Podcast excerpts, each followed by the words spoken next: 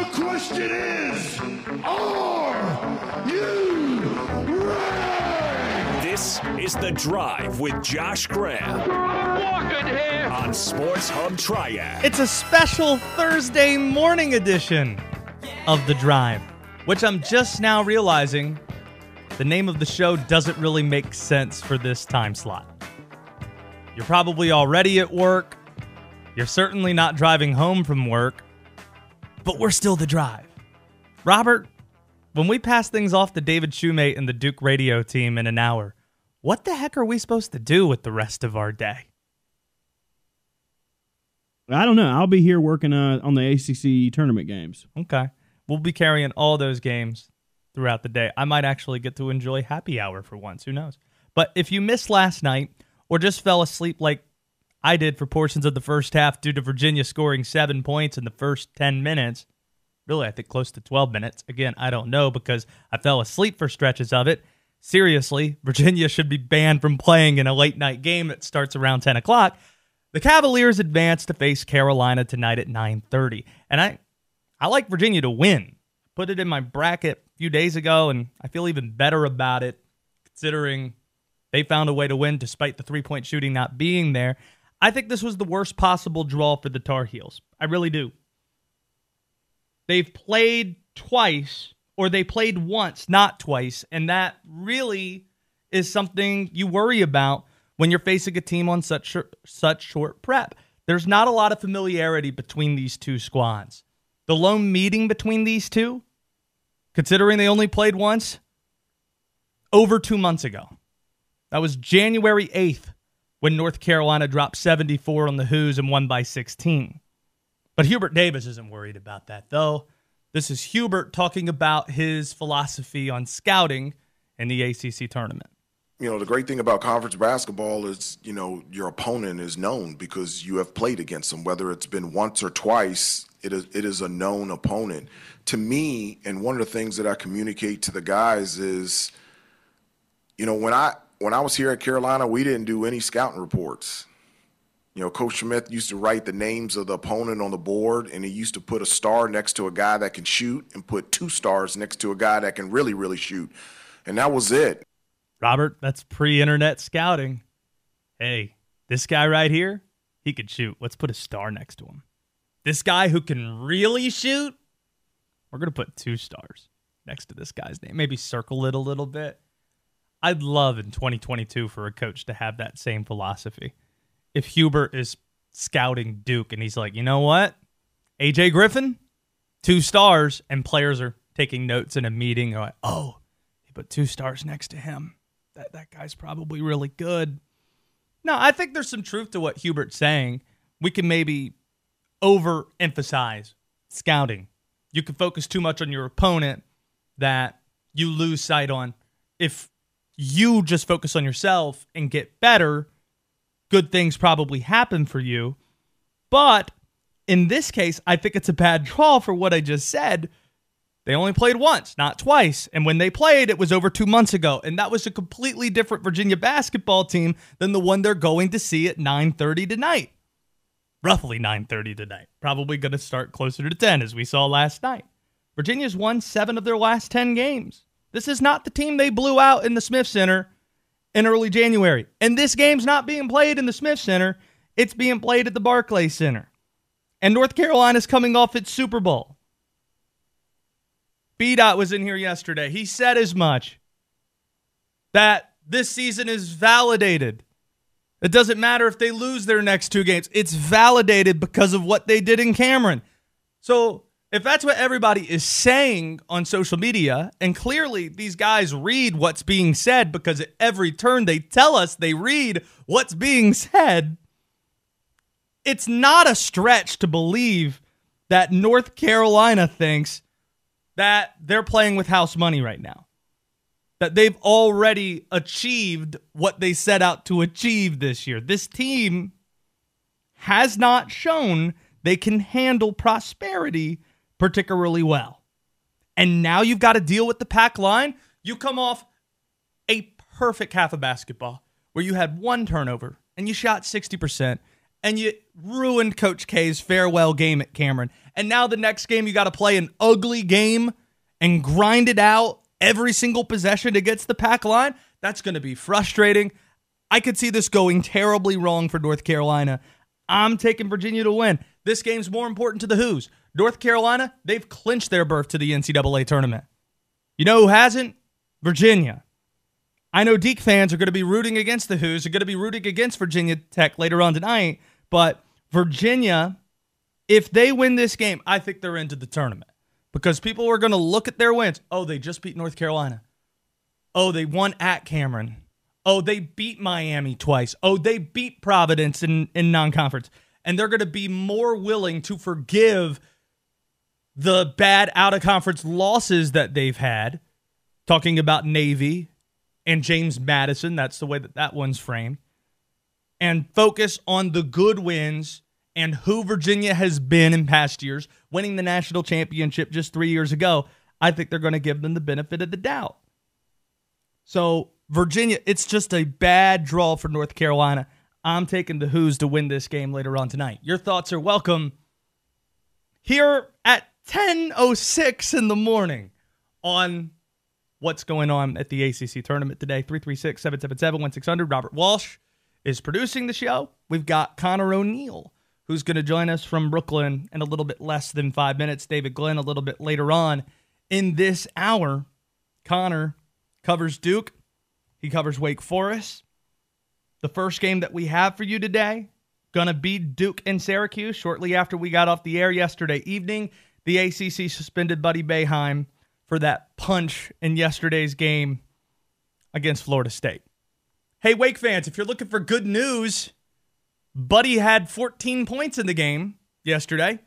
Alondes Williams had 17, which means Alondes Williams, once again, your ACC scoring leader and assist leader. So he got that title back from about, you know, a week ago. Buddy had it by one point on Saturday, and Alondes ripped it back. I felt this was something the league had to do. You can't leave Buddy unpunished if you don't suspend him for this game. Oh, but we sent out a big old reprimand. Well, you didn't really punish Buddy Boeheim. You didn't. You, the referees missed it. It was a flagrant two. They went by the letter of the law. You had to suspend Buddy Boeheim for this game. And without Buddy, I think all the potential drama from this game, I didn't think there'd be any drama anyway, is sapped. Duke can pick a number against Syracuse to open up quarterfinal action today. Pick a number. I have no clue how Syracuse is going to be able to score. Buddy is the ACC's second leading scorer, huh? See, by two points, the second leading scorer. Shout out to Alondes Williams. If he's not in there, well, who's going to score from the perimeter? Are you going to rely on uh, Cole Slider, Cole Swider to drop 36 again like he did in Chapel Hill? Good luck with that. Jesse Edwards, he's missed the last month of action. And Duke has the best perimeter D and the ACC's Defensive Player of the Year playing center. I don't know how Syracuse is going to score. And even with Buddy, it was already a schematic mismatch, which is why Duke won the first two meetings by 20 points and 25 points. Here's why Duke has the two ultimate zone busters in this league Paolo Banchero and AJ Griffin. And here's what I mean by that. When you're facing the Syracuse zone, how often do you hear people talk about getting to the middle of that zone? You want somebody to catch it in the middle of the zone, around the free throw line, close to the nail, and that's where you need to operate. And that person needs to be able to pass the basketball. It's likely one of your bigs. Well, Paolo might be, I think he is, the best passing four in the Atlantic Coast Conference, maybe in the nation. He is an all American caliber player. Probably not first team, second or third team All American player in Paolo. That's why he's had big games against Syracuse both times he's played him. He's going to get to the nail, and he's either going to score with jumpers there or distribute the basketball to guys like AJ Griffin, who's the best three point shooter in the ACC and one of the five best three point shooters in all of America by percentage, and players who have attempted at least 100 three point attempts this year. It's just a bad matchup. And Duke, we know this too. They are pissed off. And they're going to take it out on Syracuse. Duke's lost four other games this year, other than that North Carolina game on Saturday. And following those four losses, so games that have happened after losses, we haven't seen what today's result's going to be. Duke has won those games by an average of 23 points. So they're 4 0, and their average margin of victory, 23 points in those games. The only thing that might save Syracuse from getting embarrassed today is Coach K not wanting to embarrass his friend Jim Boeheim. The only thing. And it's worth noting, since Syracuse isn't going to go to the NCAA tournament, we know this. This is going to be the final matchup between the two all time leading scorers or two all time leading uh, win getters in the history of college basketball. Number one and number two on the career wins list, Mike Krzyzewski and Jim Boeheim going head to head today. Do we've got Conor O'Neill? Conor O'Neill joining us from Brooklyn now, covers Duke, covers Wake Forest. Since you've covered Wake a little bit longer, Conor, I want to start with the Deac side of things here. You haven't uh, tossed your Wake Forest uh, credentials for home games yet. I had to dive through my uh, waste basket, my, my recycling bin last night to make sure I didn't lose that sucker because there's a chance that we, you and I might be going back to the Joel Coliseum sometime soon. Josh, I'm not mad at you. I'm just disappointed. How many times this season did I tell you that that was a possibility? That that last home game against uh, who did they play last State, week? NC yeah. State. Uh, they're they're. I mean, look, I I think the avenue still exists for them to be in Dayton, but I also think that as Steve Forbes said, the committee will find something that they really don't like about you. Wake Forest non-conference schedule gives them something really plain and obvious to not like about Wake Forest. And if they're kept out, I think that and the two eggs that they've laid in the last couple weeks are going to be the easy things to point to. And a third thing, their best win, according to the net, is against a team that's probably not going to be in the NCAA tournament, and they got that win way back in December. Uh, I mean, I'd argue their best win was the home game against Carolina, winning by 22. That one will look better. And That's I- and regardless of the the result tonight, regardless of the result tonight, you know that win in Charlottesville either either looks better or the win against Carolina at home by 22 looks better. So it's a good point. Yeah. Conor O'Neill with us here. He's on Twitter at Connor O'Neill underscore DI.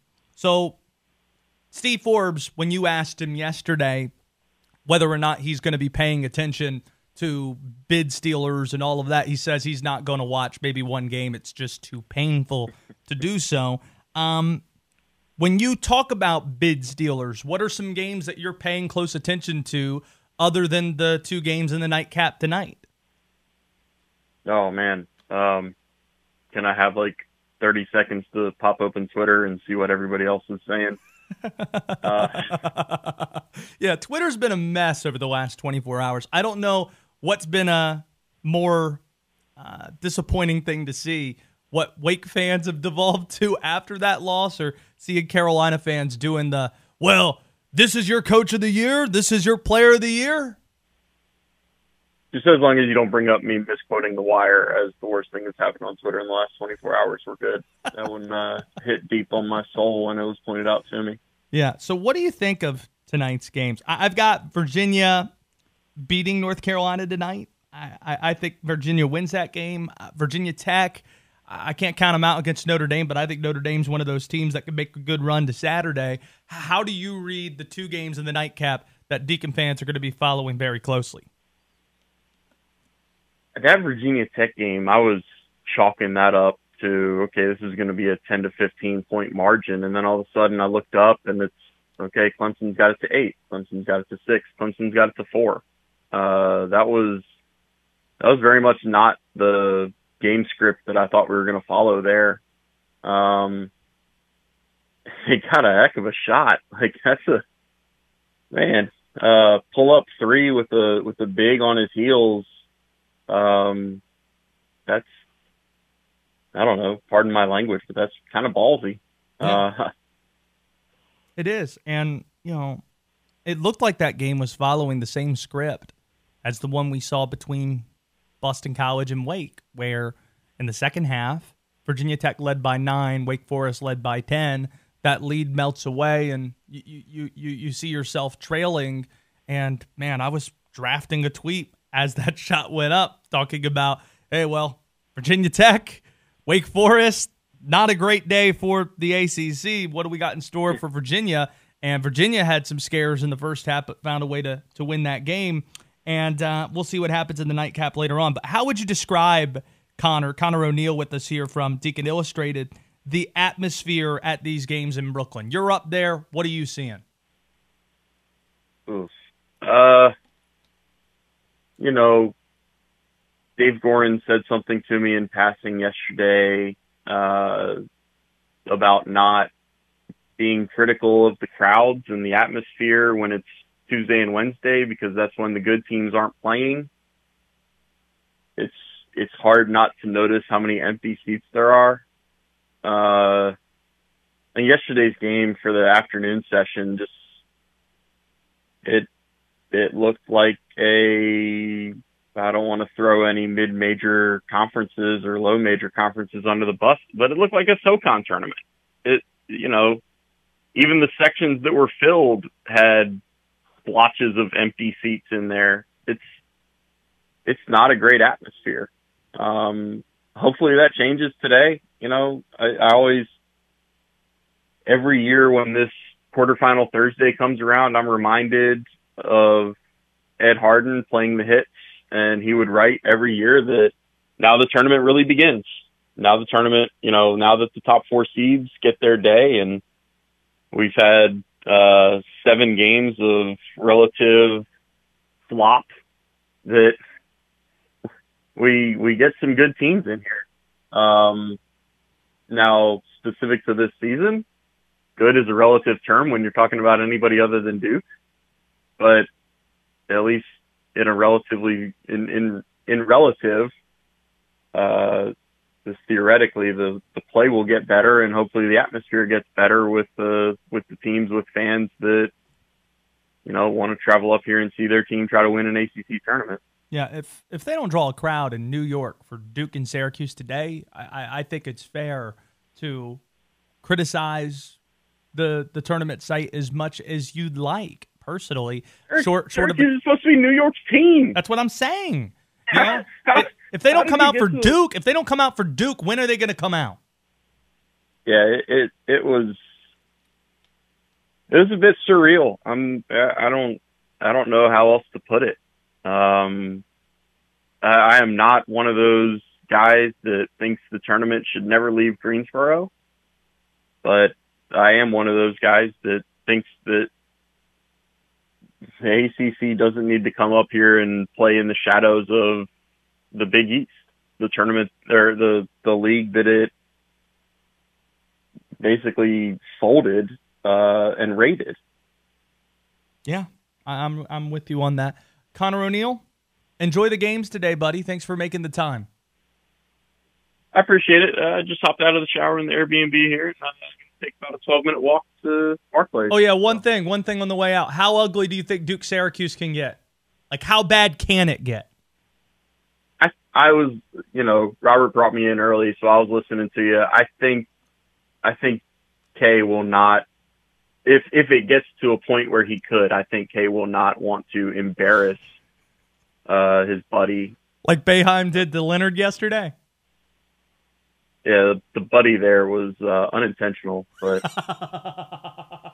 Oh, uh, pretty good. I I think it'll be a name your score, but the score will not be burgeoning on on a record or anything like that. And and I think you know Syracuse is playing with house money. There's there exists the possibility that Duke comes out and is still shell shocked from what happened over the weekend, and it's a quick exit for them, Conor? which would clear up my schedule for the rest of the week. Yeah, it, it- probably would do that. Conor, Have fun today. We'll be reading your stuff.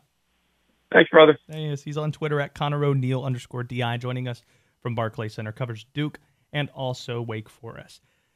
That's a lot of ACC hoops talk.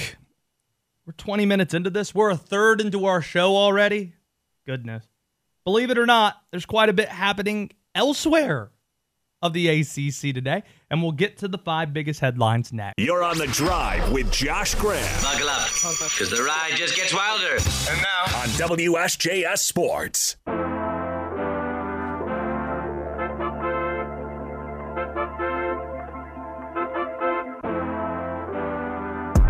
I see a lot of talk that Miami is in the same position as Wake Forest was yesterday. We'll get to that in just a few minutes. David Glenn going to be our guest at 1040.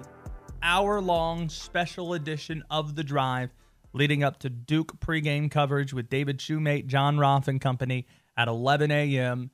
It's a noon tip for Duke and Syracuse. Right now, this is not the five things at five because it's 1024 in the morning. We're just going to call this five things. And I'm going to make this five non ACC headlines going on in sports today because there's a there's quite a bit of things going on that uh, we haven't had time to get to just because we've been focusing on Duke and Carolina playing tonight and Wake Forest's chances or lack thereof of getting to the NCAA tournament. So let's get this thing fired up. And let's start with Number five. Major League Baseball announced that they have canceled the second week of the regular season. Still not able to come to an agreement on a CBA with the players. The players apparently felt it was premature for them to pull the trigger on canceling week two of the season. It does seem like they are getting some stuff done.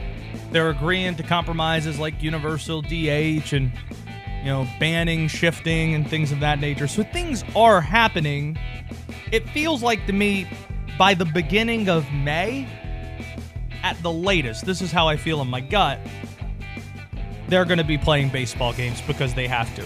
The owners, they pitched it to the players that they're dead set. This is according to a report before the first week was canceled.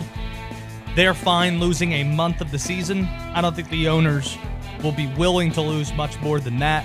If every week feels like a battle, by the time we get to fearing the loss of a fourth or fifth week, I think they're going to come to an agreement. However, I have started to imagine what my summers would be like as a sports fan if baseball wasn't there. I don't know if you guys have done the same. I started looking at the MLS schedule saying, well, when am I going to get out to a Charlotte FC game? Maybe I'll watch, or a match. I'm sorry. Maybe I'll watch them play Atlanta United right after the Final Four, or go watch when they play LAFC later on this summer.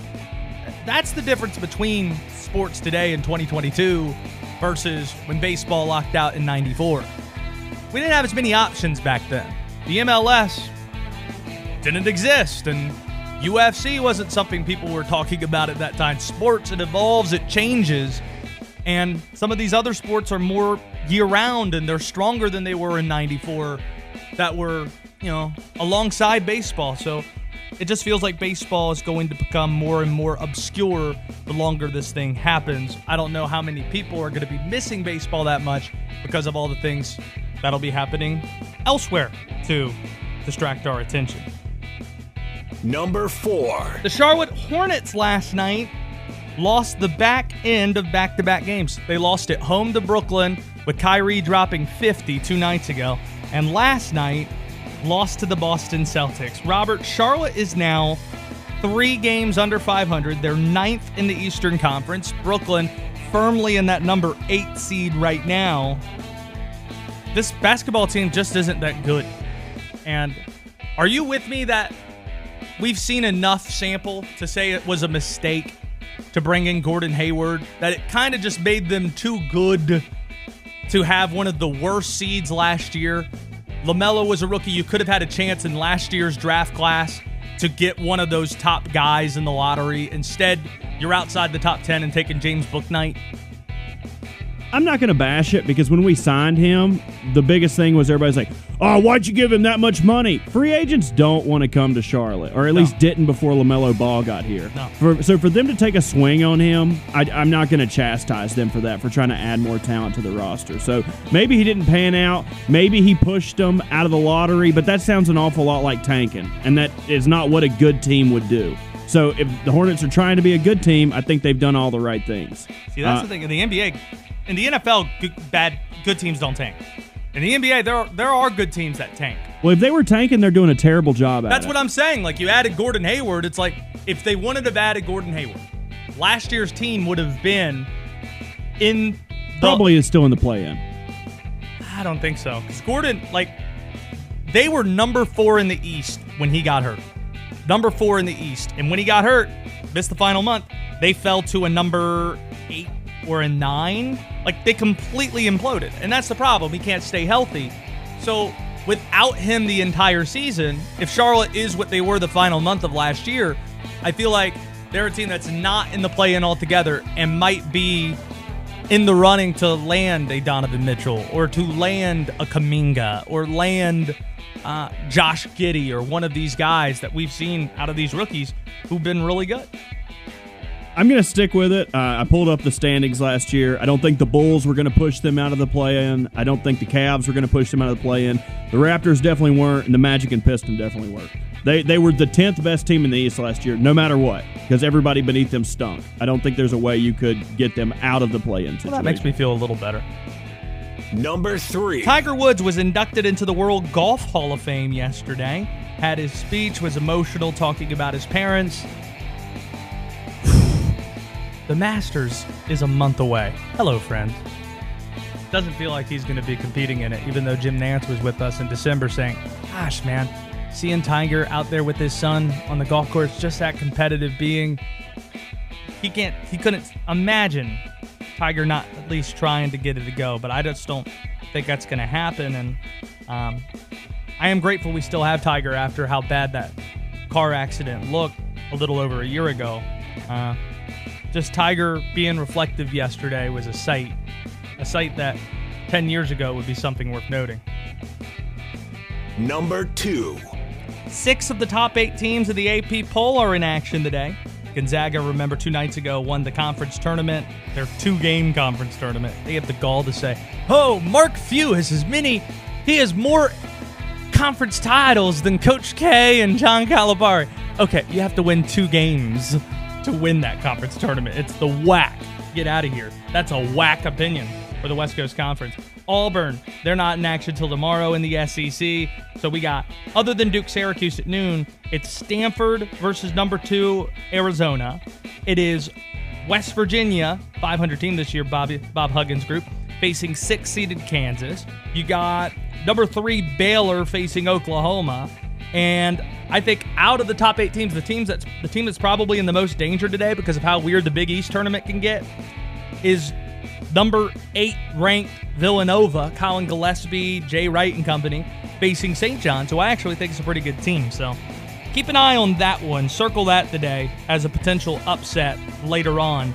St. John's going up against Nova.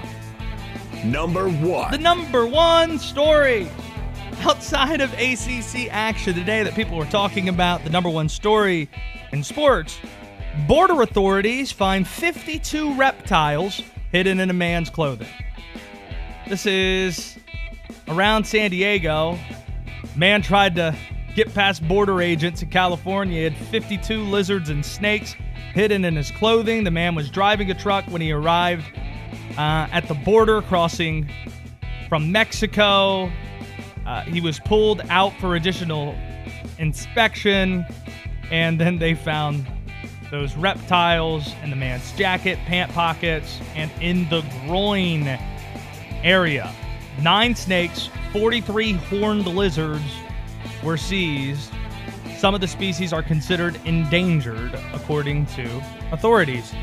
Robert, if you were trying to smuggle 42 reptiles in your groin area, jackets, and elsewhere, which what type of reptile would you feel safe in baggies or whatever putting near your groin area? I really hope that's the the dumbest question I get asked today. I hope no one sinks any lower than that.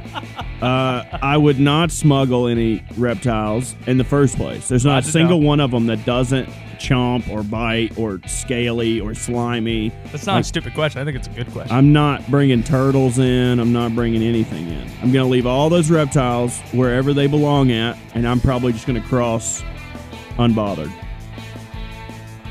That's been five things at 10:33 in the morning. David Glenn going to join us in about 10 minutes. I said I wanted to get to Miami. So, they got Boston College today, and it seems to be a popular opinion since BC upset Wake Forest yesterday as the 13th seed. Up, well, bad situation for the ACC again. BC could do to Miami what they just did to Wake Forest yesterday. I don't think they're in the same position because the difference between Miami and Wake, two things. Miami swept Wake Forest, beating them twice, and the Canes still have that win at Duke. Wake's best win, according to the net. So take that with a grain of salt. Wake has the win against North Carolina, but that was at home. They had the win against Notre Dame, but that was at home. And the UVA win, as of right now, not greater in the net than that win they got in December against Virginia Tech. Uh, none of those wins are as good as winning at Cameron Indoor Stadium. The Blue Devils, they're going to be a meal ticket for the ACC. The teams that beat them have a great shot, short of Florida State, who lost all of their starters after they beat them in Tallahassee back in January. I think if Miami loses this game, they're still in. I don't buy into the optimism for Wake's tournament chances. Joe Lunardi still has them in. Oh, we just need Virginia Tech and Virginia to lose. Maybe, but then what happens if Indiana beats Michigan today? Neither of those teams are ranked. That could happen. That means Indiana almost certainly would get a spot over Wake Forest. And if it were close, even if Virginia Tech and Virginia lose today, it wouldn't shock me if the committee decided to choose either of those teams over Wake, even though Wake's beaten both those teams. Because guess what Virginia has? A win at Cameron. and they beat Providence and, and, and they swept Miami. They, they have better wins than Wake Forest does. Now, the Canes should roll BC. Like Boston College, great run. And I know I said this about Wake yesterday, but what Miami does so well is they spread you out. They have Sam Waardenburg playing the five when he's really a stretch four. Speed on the floor, shooting all over the place. That is not a team you want to play when you're playing your third game in three days. So BC has less talent. That's why they're the 13 seed. And they're playing BC or they're playing Miami that is completely rested, that feels like they do have something on the line. And they spread it out and they have all those guards Charlie Moore, Cam McGusty, Isaiah Wong, and they could just attack and spread you out. I, I don't think that's going to be particularly close. I don't. It's going to be a tough afternoon session. Duke going to handle Syracuse, and and I think the Canes are going to handle BC. Really entertaining night stretch. I think both those games are going to be really good. Virginia Tech, Notre Dame, Virginia, North Carolina. But the afternoon stretch, probably not going to be so great. That's the way that I read it. Miami, they are not in the same position that Wake Forest is in. Here's a question I got for DG, and I have for you guys too. You could tweet me at WSJS Sports if you want to answer it. What's more likely with Carolina? That they're one and done, losing tonight to Virginia, or playing Saturday night in the ACC Tournament Championship game? I'll ask that question to David Glenn, founder of the ACC Sports Journal, and we'll discuss next on the drive. Listen to this. You're on the drive with Josh Graham Proceed slowly and with caution. on WSJS Sports.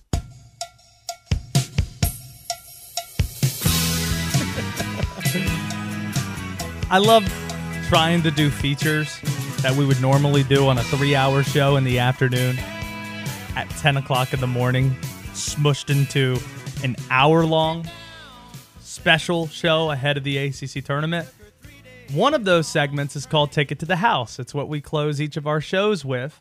Robert, I just realized nobody's taking anything to the house at 10:55 in the morning. Maybe like they're sick kids, like if they had a bad breakfast at school or something. That's right. So that's that goes this goes out specifically to the parents with sick kids who are going home or those who are playing hooky to watch the ACC tournament in Brooklyn. What do you got and take it to the house in about 10 minutes? Uh, we're going to talk about something that has taken over the Bay Area. Okay. So that's coming up in a bit as we're going down the stretch, as our next guest used to say on the radio for a very long time here on WSJS Sports. It is the founder of the ACC Sports Journal and ACCSports.com, David Glenn, our friend joining us here on the drive. DG, I asked this question earlier, and I'll pose it to you now. What's more likely with Carolina, being one and done tonight in Brooklyn or playing Saturday night? I'll say playing Saturday night, and it's good to be with you as always, Josh. I mean, at this point, it's all a roll of the dice, right? I mean, who had Boston College to beat Wake Forest as the Demon Deacons were theoretically, at least perhaps, playing for their postseason life? We'll see how that shakes out. Virginia is going to be a desperate basketball team tonight. Uh, Carolina did beat Virginia pretty solidly, I thought, during the regular season, but the dynamics have changed. You know, can the Tar Heels come back from the highest of possible regular season highs. What happened with them in Cameron Indoor Stadium on Saturday night? And can they match the intensity that you absolutely know that UVA will bring as a really proud program that was just the national champion three years ago for Coach Tony Bennett? Uh, it's a guessing game, but I, do believe in the Tar Heels starting five. Uh, I do believe in Armando Bacot as one of the best players in this league. I don't think UVA is very good offensively, so it'll really be up to the Tar Heels to kind of make sure they tighten the screws defensively so that the Cavaliers don't get some of that offensive hope that they really need with this year's lineup to beat a quality team like Carolina. Yeah, he's on Twitter at David Glenn Show. I all the things you just said are true. I think Carolina is in trouble tonight just because Hubert Davis was talking about scouting opponents in the ACC, and he said that you know one of the benefits you have is you already played a team. You so the scouting is a lot easier when you play somebody twice or even one time. But I do think it hurts Carolina that they've only played Virginia twice, and it is unique what Virginia does with the packed line, and they played them such a long time ago. Yeah. Over two months ago. It was January 8th the last time these two teams played, the only time they played this season. And Virginia's now won seven of their last 10 games. So they're a different basketball team now than they were a little while ago. And on top of that, I, I really do feel like the what you hit on there is going to be important. The Super Bowl element of it. Carolina, everybody's being told on this team that they just achieved they validated their season. Their season. It doesn't matter if they lose the, their next two games. It's they winning at Duke and winning that game matters so much. What are you going to do the next time out when you're facing the Virginia packed line and things are going to be really frustrating at around 10 o'clock tonight? That's the type of game you know you're in store for. And I don't know how much Carolina is going to be able to battle if they're just playing five dudes. Well, that's the magical question for Hubert Davis, right? And in that first game, although the dynamics have changed and it was a long time ago, UVA had no answer for Armando Bacot. Armando Bacot against that pack line defense went for almost 30 points and 13 rebounds. And they do rotate a couple of pretty good shot blockers, especially Kadin Shedrick. But Armando Bacot just ate Mark Williams' lunch, uh, the, the ACC Defensive Player of the Year in Cameron on Saturday night. So we'll see if Bacot can be as dominant against the Cavaliers and uh, in the second time against UVA.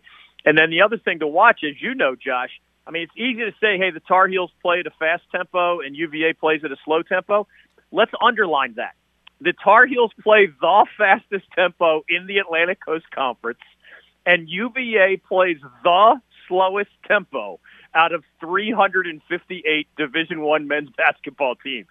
So this is not a slight contrast. This is night and day if the Cavaliers play at their pace and just find somebody, it's usually Jayden Gardner, but you've seen on different nights Kihei Clark hit huge three pointers against Duke. You know, uh, Armaan Franklin was horrible yesterday for UVA, but at times has been a good wing scorer for them. Reece Beekman is an amazing two way player. Somebody has to step up offensively for UVA if the Cavs are going to beat the Tar Heels. And Carolina, on some nights, has taken a lot of pride defensively.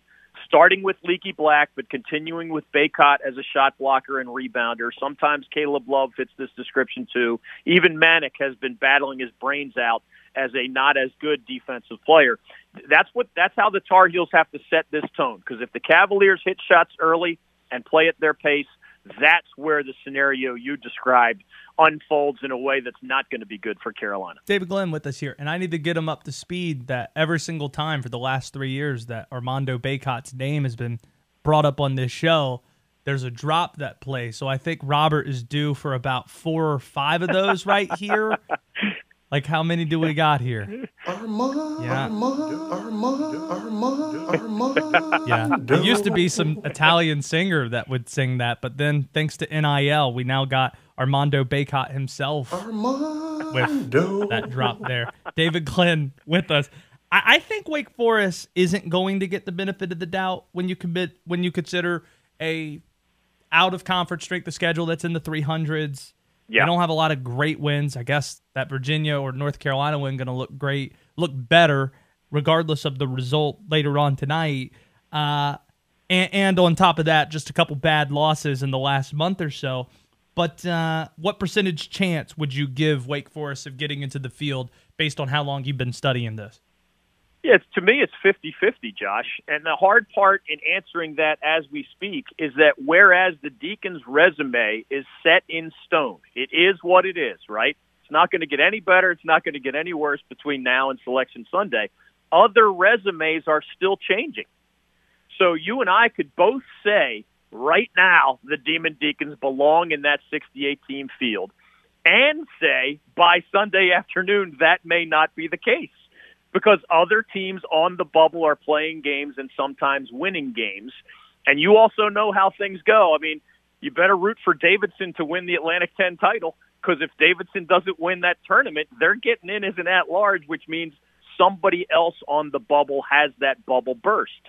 So I feel bad for the Deacs. I think their resume right now is good enough to get one of those at large bids but you got to watch what happens around you. You have to watch what happens in those one bid leagues. All of that is outside of Steve Forbes and Alondes Williams and Jake LaRavia's control. What was in their control was beating Boston College yesterday, and they let that get away.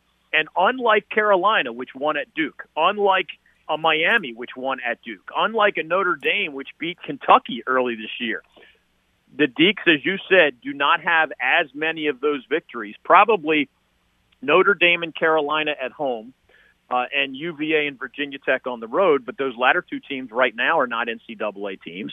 That's a nice resume, but it certainly doesn't guarantee you anything here on ACC Tournament Thursday. Yes, and Steve Forbes, I think, trumpeted exactly what you just said there. We have this sound of Forbes after the game talking about whether or not he's going to pay attention to bid stealers. If you haven't heard it, I think it's you know quintessential Steve Forbes sound. It's just too much anguish and to watch it. You know, uh, we should be. It's on us. We we we're in control of our own destiny. That's what you play for, and we didn't control our own destiny, so now we're not. And so, um, for me personally, I probably won't watch one game. Um, I'll probably just, I don't know what I'll do. Uh, I'll figure it out, but uh, maybe it's not to be repeated. But uh, I will, uh, I will figure it out. Trust me. Yeah. So Forbes is, I, I don't know, maybe, maybe Forbes is enjoying a few cold ones and watching war docs because he's a big history guy. I, it doesn't sound like he's watching much hoop. Well, he better root against Virginia and Virginia Tech just in case, right? I mean, I mean, just in your own league, you better root for certain teams to lose, and, and elsewhere, uh, it's not only those one bid scenarios. You know, it's it's the Rutgers and SMU's and VCU's and others of that ilk that are trying to battle their way up the ladder, just as the Deacs are hoping not to fall down the ladder. DG, always appreciate the time. Uh, maybe I would be seeing you face to face if this tournament wasn't in the shadow of the Big East tournament at MSG and instead where it belongs here in the state of North Carolina. Amen. Uh, I'm headed to Jamaica, my friend. It's my first March Madness I'll ever spend part of partly out of the country. So uh, I've, I've I've seen every ACC tournament in person since 1988, other than this one. So uh, I, I'm going to live vicariously through you for this Brooklyn experience. Sounds good. Enjoy Jamaica. Thanks for making the time, my friend. Thanks, bud. There he See goes. David Glenn joining us. Those Jamaica ads. It seems like Jamaica has sponsored the ACC this year because I see their ads in every game. I don't know if that's what DG bid on, how long this trip's been in the works, but maybe, maybe one of those ads spoke to him. I don't know. But this is what I got in the games today. I got Duke lay whatever that number is. I don't know what the what the spread is. I guess I could pull that up very quickly here. But uh, whatever that number is, I don't care. Pick a number. Duke Duke's gonna cover that today. Whatever that number is, it's 15. Yeah, lay the 15 with Duke. Trust me on that one. And then Miami, they're gonna beat BC today. Seven and a half points, sure. I don't think that'll be close. And then in the nightcap, if we're gonna look at spreads, which I know some people care about, I have no idea. Stay away from Virginia Tech and Notre Dame. I think I think that's gonna be a really good game. I got the Irish winning it, and then give me the Tar Heels. I, I like the Tar Heels to win later on tonight. Or no, no, no. Give me uh, Virginia to beat the Tar Heels later on tonight. Those are my picks for the quarterfinals. Uh, we're already getting rave reviews on the show. Robert, somebody writes in, this show should only be an hour long every day. More concise material, quality, focus on content, eliminate all the unnecessary gas bagging. You know, I, I think that's a fair comment, but you know, three hour show, a little bit more space, a little bit more space to explore. I'm all about the space. See, let's take it to the house. Past the 15, past the 10, past the 5 for the drive. We'll take it to the house. One, two, three. Uh, apparently, this cult leader in California is also about space. In his belly, uh, he has had a cult in California since 1980, which he has recently been evicted from. It was the Breathanarians that said they needed to eat minimal food, drink minimal liquid, and all they really needed to do was breathe. And he has been caught eating, and I, I, I can't, I'm not making this up. He has been caught eating a chicken pot pie and has been kicked out of his breathanarian group. I, I this story is so long, I really don't care about the details that I don't much. like chicken pot pie. I don't mind it. Uh, Sarah Bradford, that's one of the things she cooks best. And I, I'm like, I'm sorry, babe. I'm not a big chicken pot pie guy. I mean, it's I really am. just chicken pie with vegetables in it. Yeah. Do- Are you not a chicken pie guy either? No, I'm not. So you don't like the Moravians? You don't go mess with their chicken pies or anything when they're doing the sales? I don't. Five bucks for a chicken pie? That's a hell of a deal, See, man. for me, I'm all about like pies should be desserts, not your entree.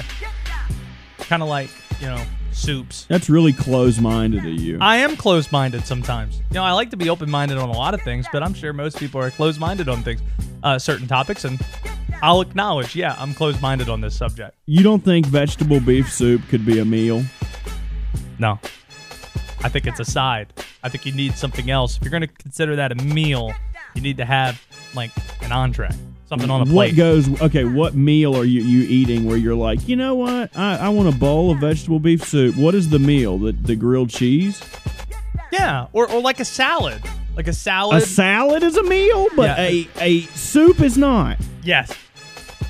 you understand this sounds a little wonky right like it doesn't sound like you're, you're talking in circles here so if i put the salad in a soup and it was a soup salad that would be a meal Be, everything that's in the salad is a vegetable which is also in vegetable beef soup See, you're making good points, but if it's liquid, I I, I don't think it's a meal. I'm just gonna sit over here and, and keep talking for the next. How long do we get? Five more seconds. Yeah, five more seconds. I, I'm I'm sorry. You should go try some minestrone or like French onion. Yeah, we have the. I mean, the rest of the day, you just do do whatever. I'm gonna watch a lot of basketball. That's what I'm gonna do. And then tomorrow, I think we're gonna catch up with the new voice of the Carolina Panthers, Anish Shroff. Uh, Hayes Permar to join us from Brooklyn. How about that? Great day that we have on tap for you. Four basketball games. And it starts with Duke Syracuse. We pass things along to David Shumate and John Roth and company. That's been a Thursday Drive.